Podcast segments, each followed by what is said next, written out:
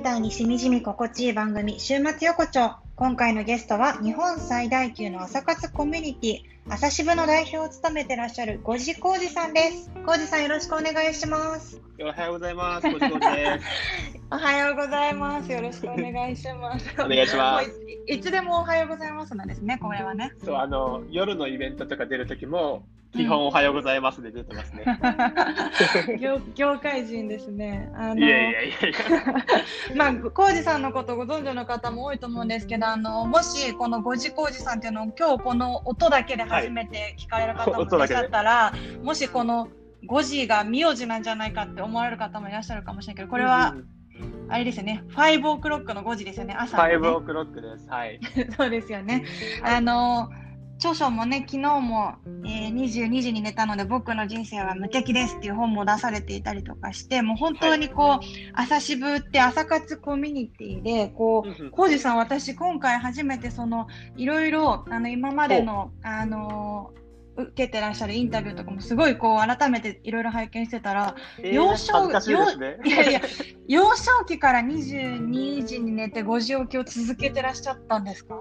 そうなんです。なので、たまにこうビジネス早起きでしょみたいなこと言われたりするんですけど、あの、全くこの、どっちかっていうと先天性の早寝早起きですね。いや、すごい、これ、あの、朝渋がね、まあ、あの、社会人になった時の習慣とかでやられたのかなっていうふうに、勝手に思い込んでたら、いや、こんなスタートだったとはと思って、ね。そうなんです。はい。いや、すごい、そんな、あの、コージさんにね、こう、明日が変わる大人の早起き術っていう本も出されてると思うんですけど、あの、うんうん今って、まあ、みんな、こう、最初はやっぱりこんな時代になって、急に、うん。非非日常だなとか、なんかとんでもないことが起きたってまだみんな言ってますけど、はい。もうなんかどこかで腹くくってこういつまでも時代のせいにしててもしょうがないなって、まあ、思われてる方も多い中で多いや、そうですね。うね習慣を整えたいって思ってる方も多いと思うので、あのうんうんうん今日はあの朝渋の活動そのものであるそんな早起きのあのお話ももちろん伺いたいんですが、うんうんあのーこのね、ネクストキャンドのこの週末横丁って番組は私たちが大切にしている10のモットーっていうのがあるんですけど、そこに、はい。えっと、基づいて、まあ、例えば自分らしい選択がしたいとか、えっと、うんうん。一手間加えたいとかっていう、こう、大切にしたいことの10ある中で、実はその中に家族の時間を大切にしたいっていう項目があるんですよ。いいですね。で、はい、まあ、浩二さん多分こう本当に早起きのことはたもうたくさんあの聞かれることも多いと思うんですけど、今回あれですよね、うん8月に初めてパパになられたっていうことで、そうなんです。あの、ね。え子供が生まれまして、おめでとうございます。ありがとうございます。ちょうど 1ヶ月ぐらい経ったの、1ヶ月弱ぐらいですかね。そうですよね、めちゃくちゃフレッシュな。間、そう、あの、萌さんと違う、あの、朝渋の番組でご一緒した時は、うん、生まれたほやほやでしたっけ？えっとね、3日後とか2日後でした。そうだ。あの、うん妻が入院中で、うん、そうだ、懐かしいですね。1ヶ月経ったんだ。多分あの浩二さんがもう生まれてるからこの辺でトークしトークしましょうみたいな感じで日程いただいてたら、はい。うま生まれなくて。そうだ、だいぶ遅れたんですよ予ね。定日がねすごい遅れてあのなんとまだ陣痛が来てないのでちょっと今日かもしれないみたいなので2そうだ日間ぐらい日程をずらしたりとかしてすごあいの時はすみませんでした。いやドキすごいドキドキしたしあの私あの時ちょうど実家にいたんですけどもう実家中がみんな応援してました。あ、本当ですか？多分その力が妻にも伝わって、あの無事出産ね、できてよかったなと思いますけど。いや本当生まれたってって言って隣の家まで言いに行って みんなみんな嬉しい五時浩二さんって呼んでたけど。はい、嬉しはいい、ですそうそうなんですよ。そんな、まあ、浩二さんに、多分まだそんなにね、こう、パパになられてから、うんうんうんパパについてのことって話される機会はそこまでまだ多くないかなといや、は。初ですかね。初ですか？初です。うんうん。そんな、あの、なんか、まあ、こう、習慣を作る達人じゃないですか、やっぱり朝早起きずっとし続けてきて。確かに習慣得意ですね。そうですよね。で、それをこううん多くのコミュニティにまされている中で、まあ、今回はこの家族の時間を大切にしたいっていうネクストキャンドのモットーの一つのところから、まあ、浩二さんにゲストに来ていただいて、まあ、テーマとしては、ええーパパになって1ヶ月家族の時間を大切にするために新しく始めた習慣の話っていうタイトルでうん。おお伺いできたらなっていうふうにはい。思っています。お願いします。はい、なんかこうパパ目線というかこう新米パパのお話ってなかなかちょっと聞くことがなかったりとかもすると思確かうのでにそうですね。ママの話はよく聞きますけど、うんこのパパサイドからのこの話ってなかなか世の中にないです。うん、なんでだろうな、なんかまあそういう機会、まあ、パパが多分その奥さんが1ヶ月やっぱあまりにも大変だから、ちょっと今語れないみたいに思う方も多いのかもしれないし。確かに確かに。うん。うん、ただね、まあ、あのお二人であの奥様の朝子さんとこう子育て100日会議とかラジオもやってらっしゃったりとかすると思うので、うん多分こうの中でも言語化される機会を作られてると思うので、ぜひうんうんうん。伺えたらなと、はい、思います。で、この番組、あのまあ、リモートで収録してますけど、もともとはあの、うんうん2人ゲスト並んで、後ろに提灯とかね、あのうんのれんとかをやって、はい。で、まあ、あの YouTube ライブみたいな感じで乾杯から始めてたので、今もずっと乾杯から始めてるんで、いや、いいですね。本当はそれでやりたかったですけどね。ぜひまたその次の機会にしたいんですけど、ね今うん、浩二さん、なんか持ってらっしゃいます？あります。今、炭酸水を用意してきました。授乳中、授乳中みたいな。え、お酒は普段は飲まないんですか？普段は生まれてから飲んでないですね。うん生まれる1ヶ月前から飲んでないのかな。すごい、それは、まあ、あの、朝子さんも飲んでないし、自分もやめておこうっていうところで。そうですね。結構なんか、イレギュラー、もともとなんかめちゃくちゃ飲むタイプではないんですけど、うんうん、うん。そう、なんか、控えて、そのまま控えてるって感じかもしれない。えー、すごい。まあ、確かにお酒飲んじゃうと、ちょっと早起き、なかなか難しくなったりもするんですね。もともとあの、なんかこう、2杯までっていうルールを決めて。こう、飲んでたんですけど、そう、それもなくなって、そう、結構あの、調子いいので、まあ、続くまでやろうかなと思ってますが。すごいな。私はちょっとシードルが、あの知り知り合いというか私の、えっとまあ、夫と一緒に買ったに二木町の土地北海道二木町に、ね、土地を買って今ワイナリーを、あの家族で、ね、やっているんですけど、まあ、まだあのうんうんうん。自分たちの土地で採れたブドウはないんですがそこで醸造してくれている日本で最年少の醸造家のあの彼が作った今シードルが届いたので、えーちょっとちっちゃいボトルなのでいいですねそれを、はい、開けて。飲みましょう、飲みましょう。はい。じゃあ、乾杯からいきたいと思います。はーい。はい。乾杯。乾杯。よろしくお願いしお願いします。ます。はい。美味しい。いいな、シーいドル。ねいや、いい。甘すぎなくて美味しいですう。んうんうん。いや、そう、こーじさん、すごいな。そっか、お酒までそうやってちゃんとマイルールを決めて、守って、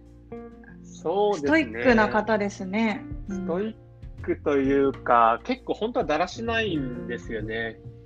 あの、ルール化して自分をこう、なんか意志力とか関係ない歯を磨くような感覚になれば強いんですけど、あなんかーそうですよね。早起きは意思の、うん意思が関係ないって書いてらっしゃいましたよね。そうです、そうです。なんで、こう、自分をどうベルトコンベヤーに乗せて、こう、動かしていくのかみたいなところに、うんすごい、こう、コミットしてますね。それがあのトータルで言うとストイックなのかなって思うんですけど。うん、すごいこと。あの朝渋ね、もうやっぱり私も浩二さんにあのうんうんうん出会ったのは最初に奥さんあの朝子さんと一緒にえっとコロナ禍を迎えた時うんうんにトークライブでご一緒させていただいて、その時はまだ妊娠公表前とかだったのかな。そうですね、そのぐらいですね。そうですよね。で、その後、うん朝渋のゲストに呼んでいただいてみたいな感じで、うんうんうん実際あのお会いしたことそういえばない。確かに、ぜひ今度東京来る際、連絡ください。はい、そうですよね。お会いしたことないの、今忘れてたんですけど。全部オンラインで完結してますね。そうですよね。んそうなんですけど、なので、あのーまあ、そういう機会でご一緒する前から、うんうんもちろん朝渋っていうのは、あのすごく言葉はというか、コミュニティはもちろん知っていて、いや、嬉しいですね。うん、なんかこう、やっぱりあれですよね、あのーみんな、その時はリアルで朝の渋谷で、あの朝活コミュニティやってらっしゃったので今日は朝渋行ってきたみたいな声から聞くこともすごく多くて、うん。うん、確かに。動詞っぽく、はい、動詞動詞っぽい使い方の人多かったかもしれないですね。多いですよね。であなんかすごい素敵なコミュニティだなって思ってたんですけどもしその朝活まだ知らない方もいらっしゃるかもしれないので、はい、ちょっと始められた当時のエピソードとかからどういうふうに始めたかちょっとお伺いしたいんですけどもともとその浩二さんが幼少期から早起きを続けていて、で最初はライフワークでその新卒3年目とかに新卒2年目の時かな。2年目か、うんうんうん、はい、2年目の時に、うんうん、そうです。もともと1社目の会社がすごい夜型な会社だったんですよへ10時出社終、まあ、終電までいかないですけど22時とか23時まで働くような会社で、うん、でまずそこですごい驚いたのは、社会人ってこんな夜型なんだみたいな。で、ね、僕はずっと朝方だったんで、うん、まずそこのギャップに驚いて、うんうん、10時出社した時にもう僕は、なんだろうな、こう、エネルギーが有り余ってるんですけども、うん、結構午前中はメール返したりとか、まだこう、テンションが上がらない社会人の方をたくさん見て、うん、あ、この生活に飲み込まれたら自分は仕事で成果出せなさそうだなって思ったんですよね。うん。そう。で3ヶ月ぐらいやっぱりこう自分も社会人になれようと思ってこう夜型に少しこうなろう、夜型になろうというかその生活リズムを自分の朝方から変えなきゃいけないのかなとか思ってたんですけど、うんうん、その3ヶ月ぐらい全然成果が出なくて、うん、そうですよね。常に眠いとかうん、あの自分の活躍する時間がすごくなくなってきてたんですよ。うんうんうん、で、社会、3ヶ月ぐらい経った時に上司に、実は今の仕事であんま成果出てないんですけれども、これ多分生活リズムのせいでもあると思いますみたいな ことを生意気に言ったんですよね。えー、3ヶ月でそれ言えるのすごいですね。かっこいいですね。いやいや、もう、そなんだろう、こっちも成果出なくても焦ったので、うん、やれることすべてやろうって感じで、うん、で、その上司の人に、ちょっと朝8時、7時、8時に会社に行くので、うん、あの定時、19時ぐらいで帰る、このサイクルをで働かせてくださいっていうのを直談判したんですよ。うんうん。で、最初はちょっと半笑いで、いや、お前本当かみたいな感じだったんですけど、うんなんか多分僕のこの本気の気概なが多分伝わったっぽくてですね、うんうん、ちょっとじゃあ1ヶ月だけやってみていいよみたいな感じで、うん、そこから自分の朝方スタイルと仕事を掛け合わせて、うん、で、1、2ヶ月でし成果が出るようになったんですよね。えー、すごい。ちゃんと自分のペースに持ってったんですね。そうです。で、こう、社内でも、まあ、あいつは朝方だからみたいな、こう、うん、見られ方をされて、うんうん、で、なんか心のどっかで、いや全社会人がもっと朝方になればみんな活躍できるのになとか思ってたんですよ。うん、で、まあ、一社転職して、その会社の時に、とあるあのリクルートで勤めていた方から、えっと、独立したからちょっと生活リズムが整わないみたいな声をいただいて、うんうん、で、えー、もともとその転職先でビジネスを一緒にやってた方なんですけども、うんうん、なんか、コウジ君ってなんでそんな朝方なの？みたいなこと言われて、うんうん、いや、僕これ生まれつきなんですよね、みたいなことから。生まれつき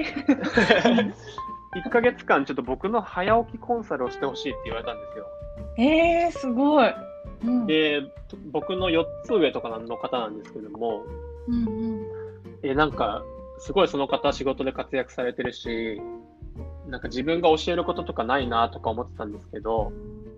じゃあちょっとやってることを、まあ毎日僕に何時に寝て何時に起きるか宣言して報告してくださいみたいなところから、こう、ご飯は何時に食べましょうとか、お風呂をこうした方がいいですよみたいな、まあ、あの、小さなアドバイスをたくさんしていたら、1ヶ月間で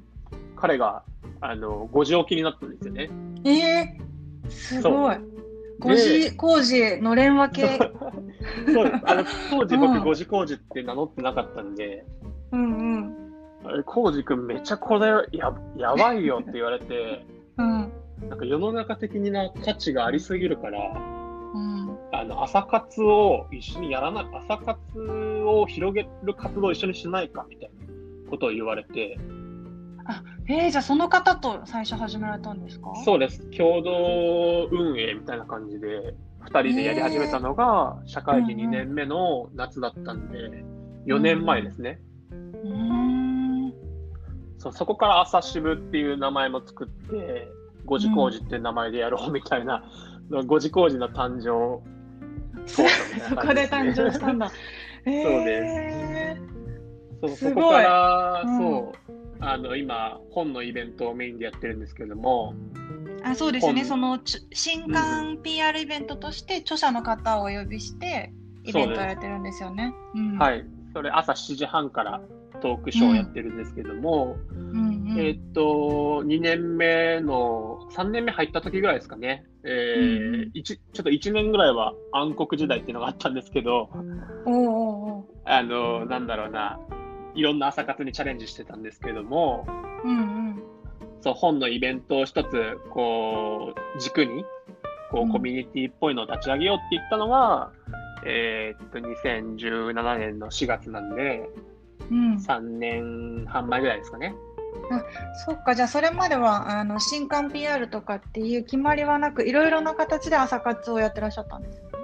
そうです。あのこう朝活に興味ある人、仲間を集めて、うんで、みんなこう仕事、結構面白い仕事してる人が多かったんで、うん例えばコンサル出身の方に、こう、情報収集の集め方についてみたいなセミナーをやってもらったりとか、へえ。こう、司会を本業にされてる人を呼んで、うんこう、司会術のコツみたいなことを教えてもらったりとか、うんストレングスファインダーの先生を呼んで、こう、なんだろうな、自分のストレングスファインダーを知ろうみたいなことをやったりとか、もういろんな朝活を半年ぐらいやってたんですよね。うーんそう、それで、あの、20人集まる会もあれば、3人しか来ない会とかもあって、あそう集客とかに大変だなって、もうなんか先生、こっちでアテンドするのも大変だなみたいなところから、ーじゃあ一旦読書をする朝活をしようということで、そう今の形になったのが、なんだかんだ半年、1年後ぐらいですね。あーでもすっごいいいですよね。あの私も多分自分の新刊の受け継ぎ事っていう本が出た時に、はい。あの6月末に出て、まあ、あのトークライブ兼ねてちょっとあの、うんうんうん浩二さんがね宣伝もここでしてくあの番組の中でしてくださいましたけど、その時に、まああの日程を聞いてくださった時に朝ほうほう7時半から空いてる日みたいなのではい。結構ほぼ空いてたんですよ。いや、これがありがたいことですよね。そうこれめっちゃブルーオーシャンというかあのそこで、うんうんうんあの著者の方とかって忙しい方も多いと思うんですけどうん多分朝渋の時間帯だったら他と被ることもほぼないしはい。すごいこうなんか日程の調整がしやすくて、うんうんうんうん、すごいなって思いましたイベントの企画として。うん、結構あの、1ヶ月後まで夜は会食で埋まってますみたいな人が、朝ならいつでもいいですよみたいな人が結構いるんですよね。で、ね今ってこう、なんか本を自分で売らなきゃいけない時代じゃないですか。そうですね。こう昔は5万、10万部が当たり前だったところが、まあ、本離れがあったりとか、書籍がなかなか売れない時代になってきて、うんこう著者自身が自分で PR しなきゃいけないっていうところで、朝渋を活用して、こう、まあ口コミが広がったりとか、こう、ツイッターがかなり盛り上がるので、うん、SNS をこう介した PR みたいなところで朝渋をご利用いただくケースが今増えてますね。うん、そうですよね。しかもこう著者の方って、まあ、本一冊書かれてるから基本的に絶対セミナーも充実してるだろうし、はい。ねはい。みんなこう自分で本一冊読むのももちろんすごくいいけど著者の声が聞けるんだったらねそれが一番身に入るからうんうん。めちゃくちゃいいあの仕組みですよねコンセプトと。はい、僕らとしてはこの新しい読書体験って言っていて、うんうんこうまあ、本読むだけじゃなくて実際に話を聞くとさらに本だけでわからないようなことが学べたりとか、その人の熱量ごとインプットできるので、うん、こうまあ、普通の読書よりもこうなんていうんですかねためになるというか学びが多いイベントを運営してますね。うんそうですよね。で、コミュニティになっていて、今、メンバーはその何百人もいらっしゃるんですよね、はい、今、そう、400人ぐらいですかね。すごいな、そのメンバーって、まあ、浩二さんがこう22時に寝たので、僕の人生は無敵ですっておっしゃってますけど、はい、はい、みんな無敵になってる感じなんですか、どんどん。もう、でも、やっぱ朝方というか早起きすると決めた時点からもうだいぶ生活は変わるしこう、うん、みんなの目が変わっていくところを見てますね。そうですよね。あの、朝渋のイベント出させてもらった時に、私勝手ながらみんな、あの、布団の中で iPhone とかで見るのかなって思ってたんですけど、はい、私が喋っててもみんなは布団の中なんでしょうね、こんな時間だったらって思ってたら、本当にこうみんなグラレコとか、あの、はい、ツイッターでのまとめ方が、まあ、明らかに皆さんパソコンの前でちゃんとした時間を過ごして見てくれてるっていう熱量での、盛り上がりっぷりで。確かに、うん、なんかすごいなと思ったのは本当そこでやっぱり今ってウェビナーとかいくらでもあるけど、うん、やっぱりこう朝ちゃんと早く起きたら、はい、ちゃんとこの時間を自分のものにしたいっていう能動的なところから始まってるから、うんうんうん、ちょ熱量がね普通のセミナーより全然あのあるなって。うん、こう夜だとやっぱりこう体力的に疲れてる部分もありますし、うん、こう仕事が終わってなくて参加する方とかもいるじゃないですか。うんうんうんうん、だからメール返しながらウェビナー聞いてたりとか、うん、こう集中力が結構散ってしまうと思うんですけども、うん、朝の皆さんの集中力はめちゃくちゃ高いですね。いやなんかす、うん、私あの夫がサッカー選手なんですけど、あの前半で先制すると大抵そのゲームってまあまあ、勝てるというか、はい、すごい先制点って大事なんですけど、先制点取る感じですね、早起きってね。いや、まさにそうです。こう 一日のスタートダッシュ、うん、先制点を取って、うん、こう自分で時間をコントロールしたこう段階から一日がスタートすると、うん、いうのが、まあ、早起きの良さなのかなと思ってますね。いや、ゲームの流れが確実に変わりますもんね。うんうん結構面白いのは、その、やっぱりこう、出社ギリギリに起きている方も多いじゃないですか。うん、そうすると、起きた瞬間から、やばい、もう仕事し、行かなきゃみたいな、こう、うんうん、急いで歯磨いてパン食べてみたいな、こう、かなりこう、せかされた一日のスタートの仕方だと思うんですけど、うんうん、あの5時に起きるとか、早起きするとですね、その、朝に2、3時間心の余裕があるので、うん、人生制したなみたいな感じはありますよね。達観ですね。そう、うん、もう今日は勝ったなみたいな。いやすごい毎日勝っていくことが結局人生制しますもんねそこはね。うんうんうんまさにあの、うん、ネクストウィーケンドさんがやっている週末野心と同じような考え方で、うんうん、こう、やりたいことを先延ばしせずに、別に平日の朝でも土日でもすぐにできることって多いと思うので、うんうん、そんなこう、まあ、早起きっていう、まあ、朝に特化してますけれども、どっちかっていうと、なんか自分の時間を過ごすとか、自分の時間、うん、自分軸を持つみたいなのを最終ゴールとして、いろんな提案をしていることをしてますね。うん。確かに。あのネクストウィーケンドも基本的にはあの週末の情報をお届けしたいんじゃなくていつかってみんなが人ごとにしちゃってることを自分ごとにすると意外とあなたそれ次の週末にだってできちゃうよって背中,、背中を押すあのメディアでありたいと思ってるんですけど、はい、その浩二さんがあの書いてらっしゃったことで早寝早起きは明日から始められる自分との約束っていうふうにおっしゃっていて、でまあ、自分との約束を果たせた達成感は人を大きく成長させるしやりたかったことを始めるきっかけにもなるっていう,、あのやっぱりこうあなんだ自分できるじゃんっていう瞬間がやっぱり次の野心にもつながるし。まさにそうですね。ね。そうですよね、肯定していくことができるから、本当にこう、うんうんうん、明日からできることでいうと、すごくいい自己肯定感の上げ方ですよね。うん、なんかこう、自己肯定感が低かったり、こう自信がないような人が朝渋に入って、こう、どんどん好きなことやって潜在能力ををこう開花させていくような瞬間に立ち、うん、こう、立ち会えるのがすごく嬉しいですね。うん、うん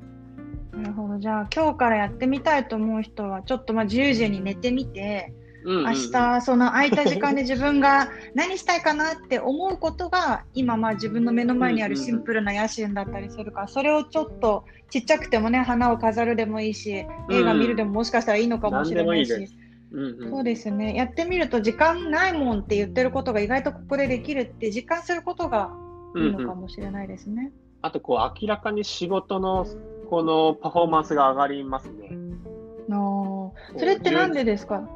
出社して皆さんこう、うんうん、さっきのあの先生点の話じゃないですけど、うん、結構そのお昼過ぎからギアが入る人多いと思うんですよ。うんうんけど、早起きしてると、もう、出社時にはもうスタートダッシュ切れているので、そうですよね、確かに。やっぱそこの時間軸の持ち方みたいなのは、すごくおすすめですね。うん、確かに。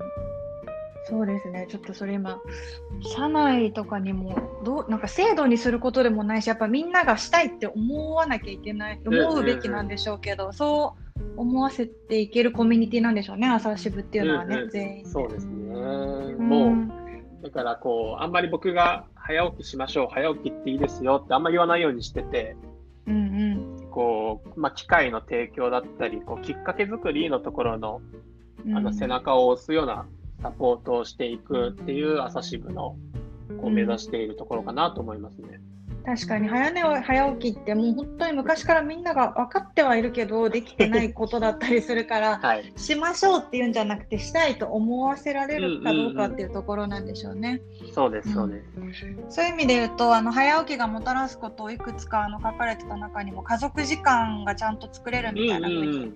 書いてらっしゃったと思うんですけど、はい、実際どうですか？今あのパパになって1ヶ月で、はい早まあでも新生児って常に早起きだし遅寝だし。そうですね。今どんな感じですか？リズムは。今ですね4年4年ぶりぐらいの睡眠不足です、うん、そうですよね。そう22時に寝て5時に起きるって決めて毎日もう4年間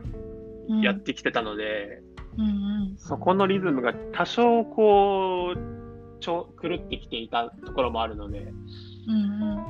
そうするとやっぱりこう自分の仕事のパフォーマンスとかこうコミュニケーションが雑になっちゃったりとか、うん、まあ、自分にとっては睡眠ってすごい大事なんだなとこの1ヶ月間気づかされたなと思っていますね。うん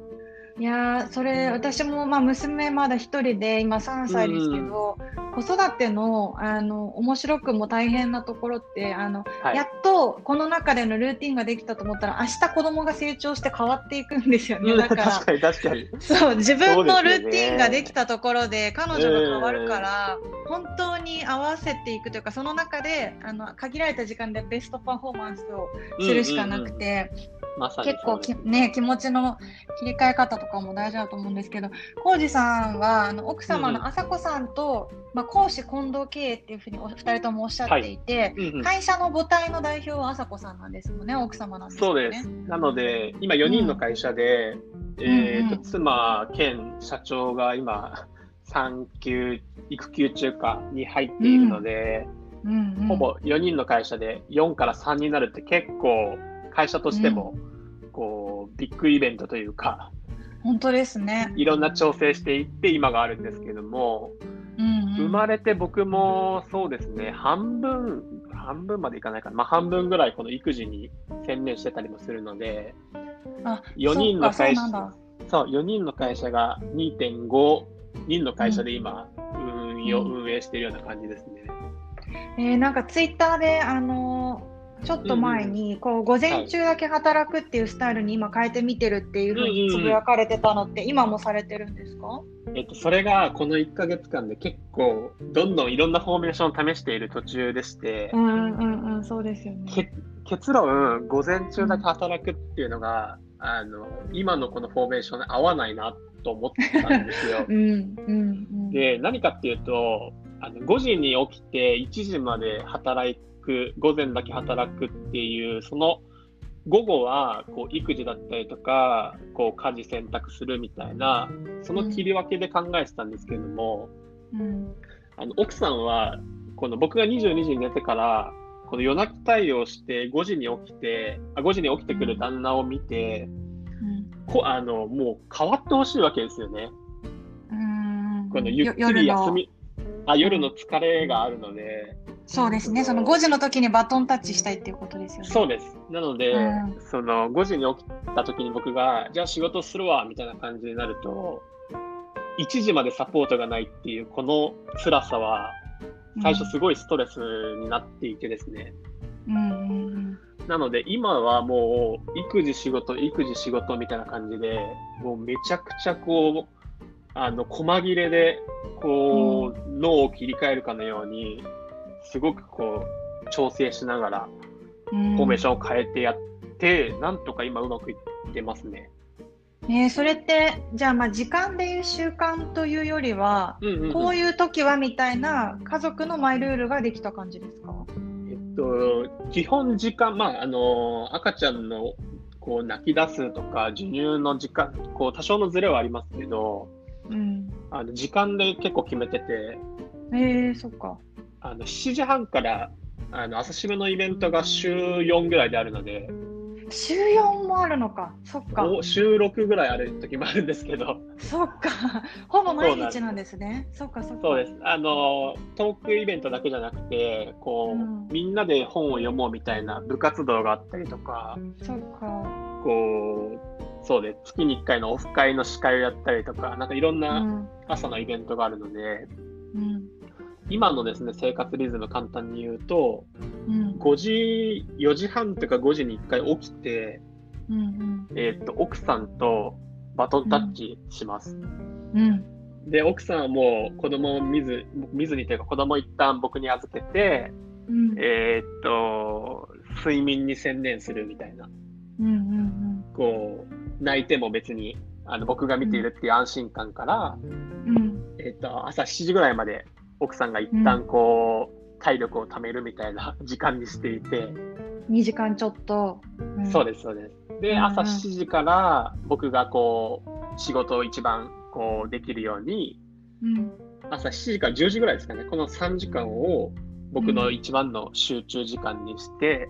うん、もう一回赤ちゃんを奥さんに戻して、うん。まあ、授乳したりとか、あの、いろいろやってるんですけど、うんで、10時からまた奥さんを休ませて、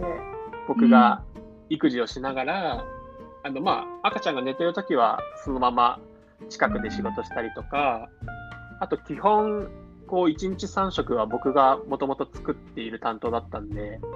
あそうなんなんか家事は基本的にはやられるっていうふうに書いてらっしゃって ご飯もそっか作られるのか。そうです。すごいな。なんで、うんうん、11時ぐらいから今日もそうですけど、うん、あのお昼ご飯と夜ご飯をガーッと作って、うん。まあ、夜の下ごしらえもやっておいて、すごい。うん、12時、13時ぐらいに、また、うん、えー、っと奥さんと一緒にご飯を食べると。うん、でそうすると、奥さんのこの夜中の疲れがだいぶこう、戻ってくるというか、うん朝の2時間と10時ぐらいからのバトンタッチで、こう、体力的に多少戻ってくるので、また1時から僕が仕事に入って、本当に小刻みというか。そうですね。1時3時、1時3時かな。で、僕がまた仕事、まあ、ミーティング、午後はミーティングの仕事とかが多いので、ミーティング入れたりとか、メンバーと話す機会にして、で、3時からまた育児に戻ると。で、スーパーに買い出し行ったりとか、まあ、家の掃除したり、赤ちゃん見たり、まあ、いろいろその家のことをやって、うん、まあ、これも、まあ、沐浴したりとかも全てのことをやって、うんうん、夜ご飯食べるまでは育児をやるって感じですね。うん、で、また早く寝ないと5時に起きれないです、ね、そうなんです。なんで、うん、また1時間ぐらい、まあ、メール返したりとか、うん、えー、また仕事モードを1時間作って寝るという、うん、このなんか、1ヶ月間いろんなことを試して、このリズムが一番相性がいいなということを考えてましたね。なるほど、これまた1ヶ月目と3ヶ月目とかとまた全然お昼寝時間も変わるからな。そうそうなんですよね。また多分、ね、だからね、フォーメーションを変えながらやっていくんだろうなと思って。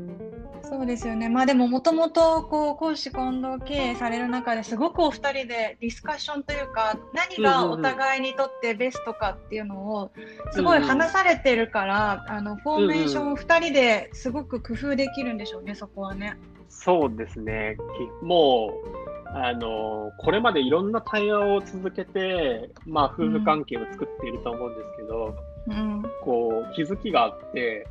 うん、あの生まれた瞬間に今までのコミュニケーションスタイルをこう全部取っ払ってというか、うん、もう一回フラットにしないと成り立たなかったなと思ってて。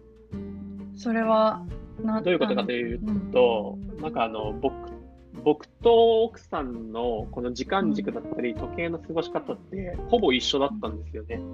あまあお仕事もね、全部。そう。だから起きて、出社して戻ってきて、家ご飯食べて、また寝てみたいな、そのすべての行動がほぼほぼ一緒の生活リズムだったので、うん、今そこにこう赤ちゃんの時計軸が入って、時間軸が入っているので、うん、もう一回その何が今、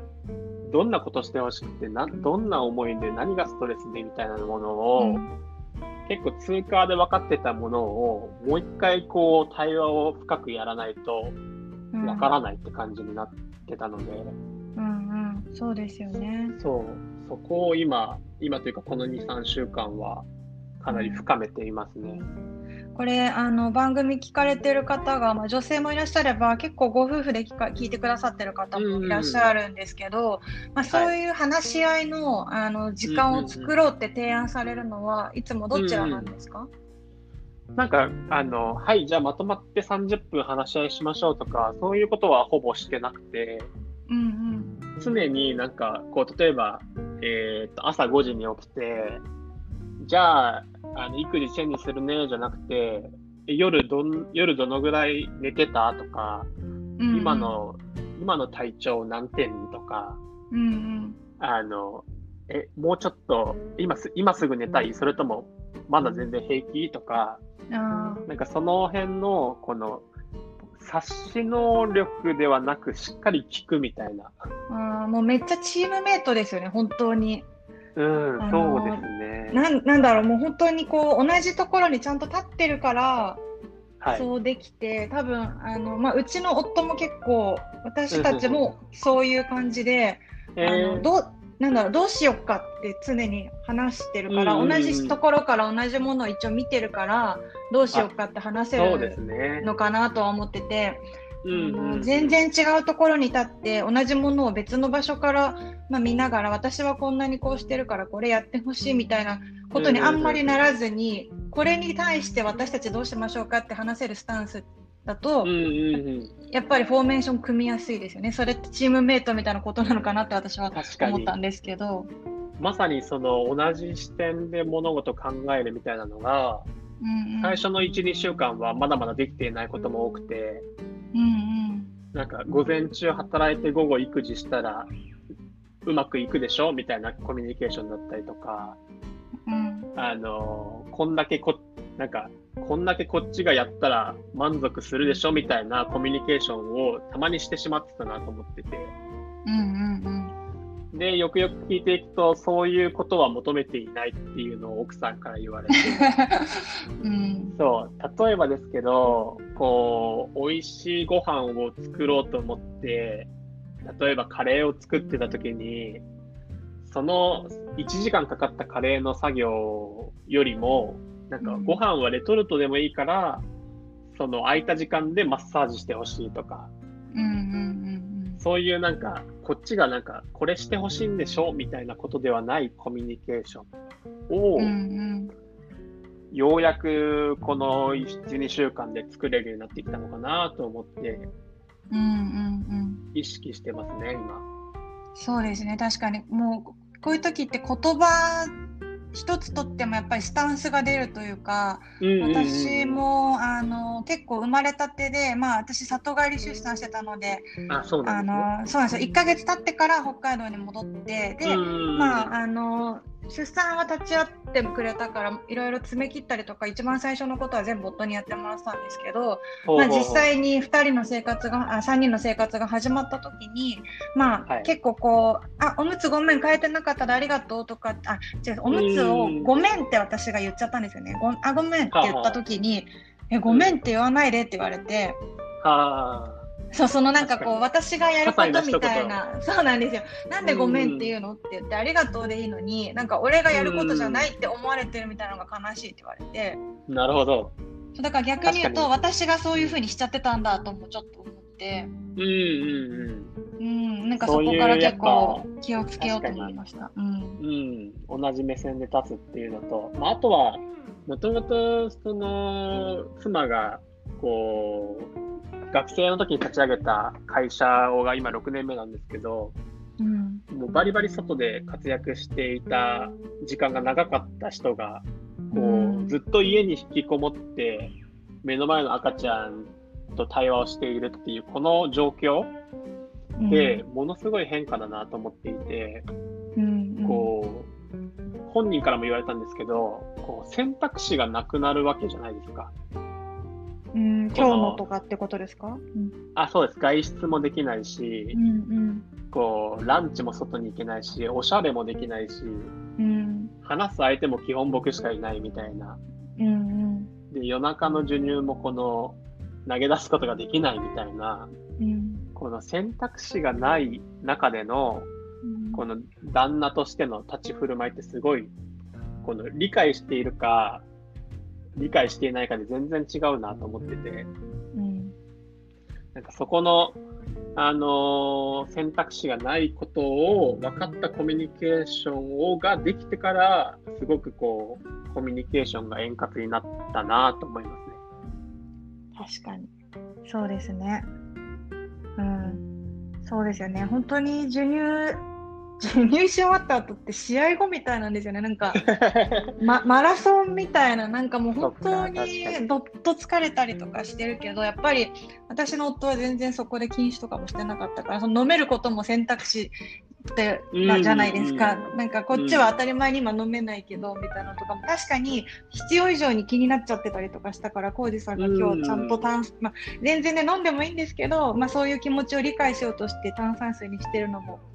ね、優しさなんですね、きっとね。うん、そう。なんか一度だけその会社の、その、月末に1回こうお疲れ会をしてるんですけど、うんうん、2週間前ぐらいに、ちょっと今日月末のお疲れ会あるんだけどって言って、あ、全然行っておいでって言われて、うんうん、こう、ビールを2杯飲んで帰ってきたことがあって、うんうん、あのもう本当に2ヶ月ぶりぐらいのお酒を1回飲んだんですよ。うん、そうしたら、やっぱりこの、ほあの妻もこのいいよと言っているんですけれども、どこかしらこの選択肢がある旦那を羨ましく思うみたいな。いや、それでも、あさこさんの気持ちもめっちゃわかります。やっぱり会社のみんなとそういう時間作ってほしいし、そうあのすごく作ってほしい時間だけど、当たり前に自分には今その選択肢がないから、あの多分無プラマイゼロの無みたいな気持ちなんだと思います。そうですそうです。なんでそこもなんかこう、楽しかったよっていうそれなんかこっちだけの都合でこの選択肢をするのもすごい申し申し訳ないというかあの奥さん思いじゃないなと思って、だからそうですね。最近はそういう相手の目線でどんなことを思うかを考えて、あんまりこう察しすぎずに、うん、なんかこんなことがあったんだけど、どう思うとか、あのどうしたらいい？みたいな、この、うん、なんだろう、ちゃんと聞くっていうのを、うん、僕はあの覚えましたね、この1か月ぐらい。まあ確かになんか全部その私は選択肢がないんだよとかっていうのを言葉にしたいわけじゃなくて、まあ、そこに気づいてくれてれば多分いい部分もあると思うんですよね。うんうんうんなんか私もよく夫に今どんな気持ちって結構聞かれて、うん、で今言った言ったみたいにこういいよかったねって思う部分とでも実はって思う部分が両方ある時ってプラマイゼロのもう要するに無になっちゃう時があって言いたくもないけど、超ポジティブにも見せたくないから私結構無って答えるんですけど。無って答えるんですね。でそうすると大体まああのだけど別に言いたいわけでもないけど夫がどんな気持ちって言って気遣ってくれるだけでも、まあ一旦なんかちょっと楽になったりするから。まあ無っていう答えは夫からしたら面倒くさいかもしれないけど、まあ、その会話があの諦められてないだけでもよかったりするので。まあねだから、うん、そう3日前ぐらいから、うんうん、あの妻の体調も少しずつ良くな,、まあ、良くなってきていたんですよね。なので、うんうん、1ヶ月経ってね。そう落ち着いてきて、で、うん、えー、っと、まあ、ペースも掴んできたんで、あの奥さんに、うん、あの15分とか30分でだけでもいいから、外に行っておいでって言ったんですよ。うん、あの赤ちゃん僕が見てるからっていう話をして、うんうん、でコンビニとか近くのスタバとか行ったのかな。で一人で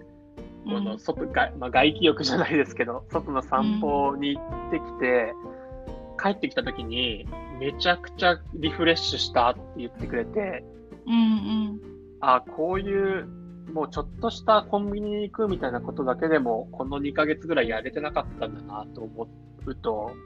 そうですね。なんかそういう選択肢を少しずつこう、戻してあげることも、なんか旦那の役目だなと思いましたね。うんそうですね、確かになんか外がすごい遠く感じたもんな、確かに。確かに 忘れちゃってたけど、そうですね。うん。まあ、だから今日のテーマである家族の時間を大切にするっていうのは、まあ、物理的に一緒にいるとかなんか自分が良かれと思ってることだけをするとかじゃなくて、はい、本当に目の前の状況をすごく見ながらとにかくまあとことんディスカッションできるかは分からないけど察し落としてあの、まあ、会話してその都度2人3人とかにとって心地いいバランスだったりでベストを探るってことなんでしょうね。答えはないですもんね。確かに、こう、多分人それぞれですし、僕とかは、この朝方生活してますし、こう、まあ、仕事のこの時間とかずらしやすいんですけど、うん、もう普通に社会人やってて、こう、定時が決まっているような人だと、どうしてもこう、限られている役割もあると思うので、うん、そうですね。お互いの理解をもう一回再確認して進めていくみたいなのは、すごく大切だし、すごく、なんかまあ、いろいろこうぶつかったりとか、話し合いも多かった1ヶ月なんですけど、うん、すごい濃い1ヶ月でしたね。うん、そうですね。確かに想像するのは大事だな。ね、うんうん、あの自分が会社行ってる間に奥さんがどういう時間を子供と過ごしてたかなっていうのとかを、うんうんうん想像してで私たちもこう夫と私どっちかだけがやったことないことって多分本当に授乳ぐらいで。そっか。だから、ほぼ想像できてるから、保育園送った時に、娘の周りに来てくれる友達がどういう顔してるかとかも知ってるから、そう、だから私がそれを報告すると、あ、なんとかちゃんってすぐ来てくれるよねって夫も会話で聞いたりとかするんですけど、それが全部完全に私の役割とかだと、多分話してても、あんまり想像できてなくて、へえで終わっちゃったりとかもするかもしれないけど、まあ、じゃあ実際できなかったとしても、どんな感じでこの人は私あの報告したんだろうってちょっと想像するだけでえどういう子なの？って質問できるかもしれないし相手の時間を自分といない時のことも想像するっていうのが家族の時間を大切にするっていうことなのかもしれないですね。まさにそうだと思いますね、本当に。なんかあのー、結婚して2年ぐらい経つんですけど、うんうん、あのー、3年前に出会って、1年付き合って結婚してるんですけど、うん、あのそう、あの、結婚するかしないかのちょっと前ぐらいの時に、奥さんからぼそっと、その、会社経営をしながら結婚して子供を育てるなんて、こう、私には無理かもしれないな、みたいな。あの、両立、両立する将来が見えないんだよね、一人で会社やってると、みたいなことを言われたんですよ、ぼそっと。うんうん、で僕も当時、あの、一緒に会社経営やってるわけじゃないし、本業があったんで、うんうん、その、経営者としてと女性として、この子供を産んで育てるみたいな、そこの多分ビジョンが見えなかったんだと思うんですよね、当時。うん。で、なんかその、いや、そういう子供を産んで子育てしたりする将来も見たいみたいな話をしてたので、まあ、その発言から、朝渋と僕ごと今の会社にこう全部家族経営というか公私混同経営をしようっていう提案をしたんですけど、うん、えー、そっか。浩二さんから提案したの。そうです。あの、うん、プロなんだろう。結婚結婚を前提に会社も一緒に頑張りましょうみたいな提案をしたんですけど、えー、すごいな、うん、それが2年ちょっと前で、うん、なんかまあ今ようやくその子供を育てながら、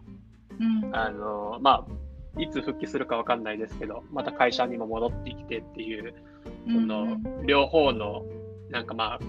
将来の夢みたいなものを叶えられているのかなと思うと、うん、なんかすごい嬉しいですね。うん、そうですね。うん。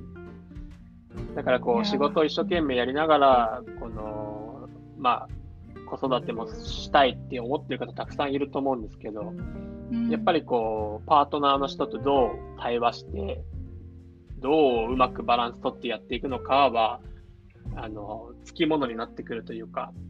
そうですね。うん。うん、なんかまあそういう、なんか人に向けて何か僕らも、うんなんかこういう、まあ、こういう育児と仕事のバランス取ってるよだったりとか、うん、こんな思いで一緒にやってるよみたいなのは発信していきたいなと思ってます。うん、そうですね確かにすごい、まあ、あの子育てっていう初めてのこともちゃんとこうラジオに変えたりとかお二人がね、うん、そういうふうにこう公私混同経営を掲げながら育児もそういうふうにされていくのは本当にあの希望だなと思いますし多分ね働いてらっしゃる方もすごくこうね、多分、朝子さんが最初の、あの、産休ってことですもんね。あ、そうです、そうです。ねなんかこう、うん、すごく、あの、働き方のモデルにもなっていくんじゃないのかなって思いながら、はい、浩二さんと朝子さんのノートとかを読んでました。ありがとうございます。い。うんいやでもあの新米パパというかパパになって1ヶ月の男性からこんな風にねあの気持ちをお伺いできることはなかなかないので多分こう、女性側の方もあこういうふうに伝えたらいいんだって朝子さんの発言であの参考になった方もいらっしゃると思うし、たまたま聞こえた男性の方もね、はい、あのあ、うん、こういう機会作ってみようっていうふうに思われたんじゃないのかなと思います。うん、いやすごい。朝の習慣からあのパパになってからの習慣までいろいろ お伺いできたけどそうですね、まあ、かっちり決めることも大事だし決められない中でもちゃんとポリシーと思いやりを持つことが大事っていうことがすごくよく分かりました。ありがとうございます。うん、めっちゃ楽しかったです。浩二さん、ありがとうございます。はい、本当にちょっといつか本物にお会いできるの？本物に 楽しみにしてます。そう、妻がちょっと元気になってきたら、どこかでモーニングしましょう。うん、ねぜひお会いしたい。あさこさんにもよろしくお伝えください。はい、ありがとうございます。はいじゃあ今日本当にありがとうございました。はい。これ、はい、あのこ浩二さんのあのお話がもっと聞きたい方とか朝渋に、うん、朝活に興味がある方は、あれですね朝渋調べていただけたらメンバー募集は、してます、ね、常にされてるんですか、はい、うん、じゃあまああの2020年の秋にね、うん、うん、新しい習慣を始めたいっていう方はぜひチェックしてみてください。収録で浩二さんに会えるかも。収録で。基本あのズームですけど確かに、うん、あの人生の基盤に早早寝早起きは大事だと思いますのでぜひ一緒に活動できたらいいなと思ってます、はいはい、皆さん調べてみてください。浩二さん、今日は本当にありがとうございました。はい、ありがとうございました。ありがとうございます。はい、失礼します。はい。はい、ということで今回のゲストは、えー、朝渋の代表を務めてらっしゃる五時浩二さんでした。えー、まあ、習慣に、ね、するっていうことはちゃんと自分の理想を描けているということだと思うんですけどもあの習慣にするプロの浩二さんからえー、朝早起きすることだったり、それだけでなく、まあ、家族と心地いい時間を過ごすっていうことまでたくさんの秘訣を伺いました。えー、ありがとうございました。皆さん次回もお楽しみに。さようなら。